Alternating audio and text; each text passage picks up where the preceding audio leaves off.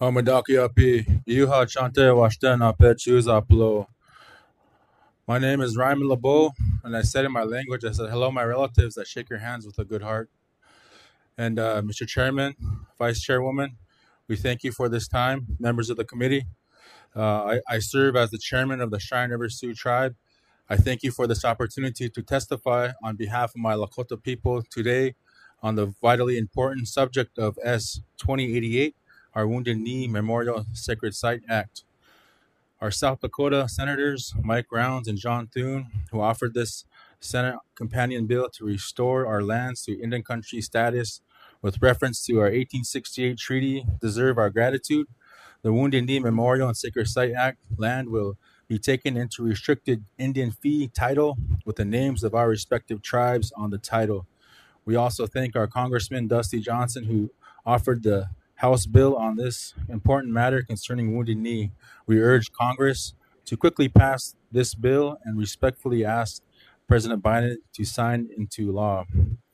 The Cheyenne River Sioux tribe, our Lakota people, are comprised of Minikoju, Itazi Cho, Sihasapa, and Ohenupa bands that are that is four of the seven bands of Lakota. Chief Bigfoot or Spotted Elk was our Minikoju Itancha chief and he was a relative of Crazy Horse. His father was Lone Horn or Minikoju Tancha, who was born in 1790 and lived until 1877.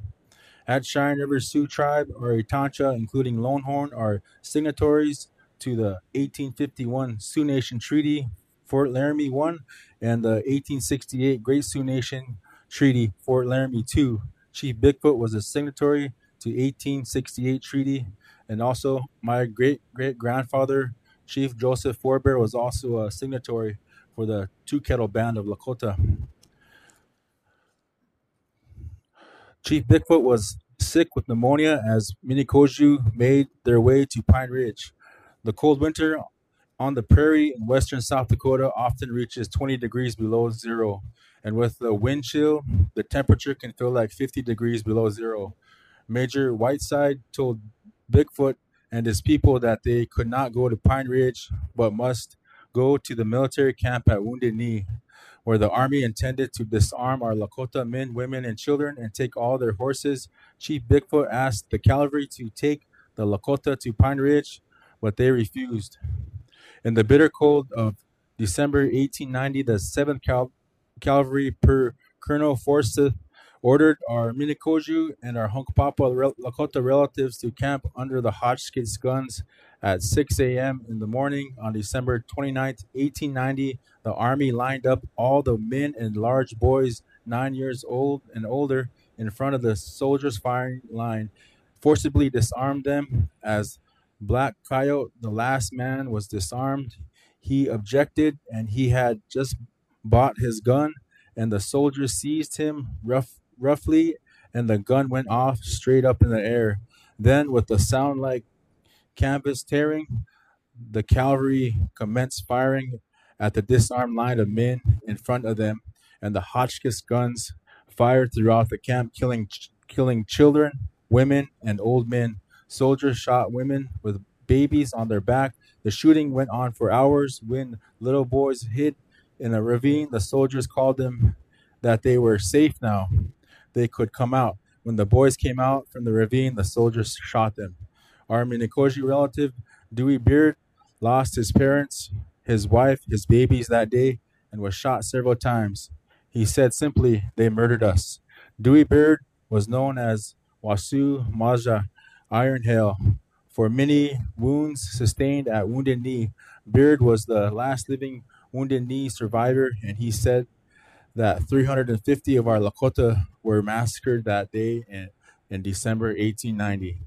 Upon hearing the massacre, General Nelson A. Miles said Wounded Knee was the most a- admirable criminal military blunder and a horrible massacre of women and children. Congress and the president ignored General Miles and awarded 24 medals of to the soldiers that killed the the women and the children at Wounded Knee. My grandmother, Marcelle Lebeau, served as a nurse in the United States Army in France during the World War II Battle of the Bulge. She treated America's wounded soldiers from the battlefield. When she was 100 years old, she asked Congress to pass the Removing the Stain Act to rescind the medals issued to the soldiers of the Wounded Knee Massacre. She said that there is a pervasive sadness among our Lakota people due to the tragic loss of our Lakota people at Wounded Knee. My relatives, um, we would like to thank the South Dakota senators and Congressman Dusty Johnson for their leadership on this important matter concerning Wounded Knee, and we thank the chairman, Senator Brian Schatz, ranking member Senator Murkowski, and the Senate committee members for for this hearing and the opportunity, opportunity to give testimony. We urge Congress to quickly pass this bill and respectfully ask President Biden to sign it into law. We appreciate the time today. Uh, this land is uh, sacred to us. This 40 acres is where our, our relatives were lost and literally is referred to as the killing fields.